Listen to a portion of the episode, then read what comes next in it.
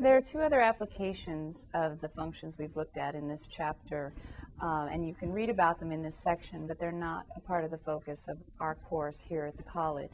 One is the logistics curve, or logistics growth, and that's something that you will definitely see if you go into business or biology anytime soon.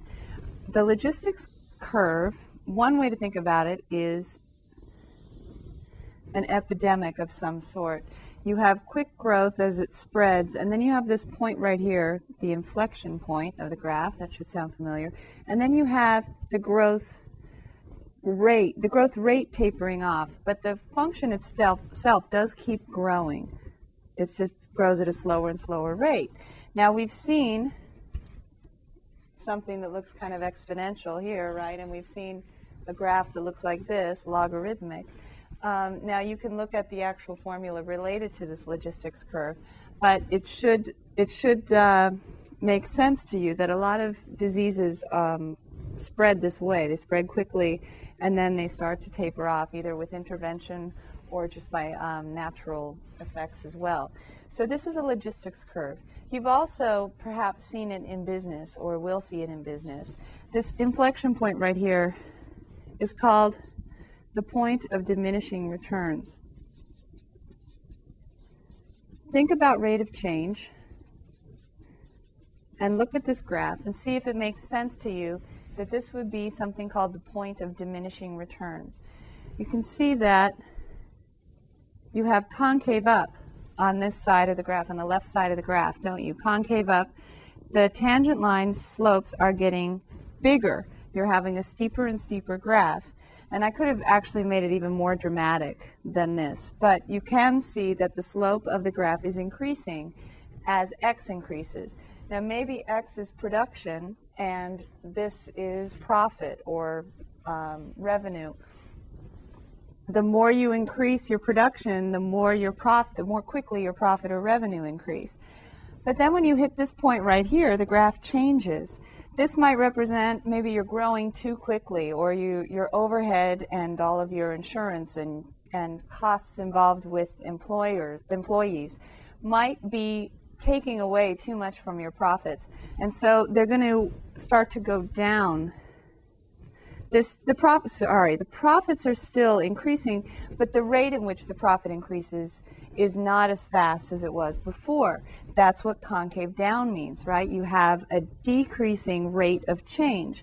So your profits are not increasing as quickly as they were over here. So the return on your investment is not as good on the right-hand side of the graph. So the point of diminishing returns is the place where your returns start to diminish, start to go down relative to where they were before. So this is kind of like the magical point that some businesses try to stay at. They don't want to grow too fast or too quickly. They want to get the most return on their investment, and that's the point of diminishing returns. Now, I'm not going to go into the details on that, but I think it's a worthwhile thing to look at, especially when we've been talking about concave up and concave down and points of inflection. Now, another application that I'm sure everybody's heard of is the Richter scale. Now, the Richter scale, I'm not going to go into the formula for it or anything like that, but the interesting thing about the Richter scale is that a difference of 1 on the Richter scale actually is equivalent to an energy released increased by 32 times.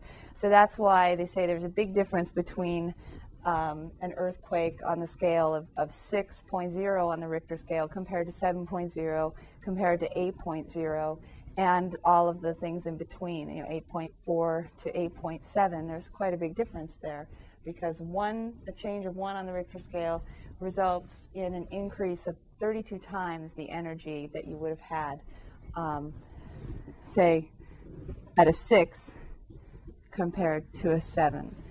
And if you look at the formulas and study all that, you'll see the relationship between the formula and this quick increase.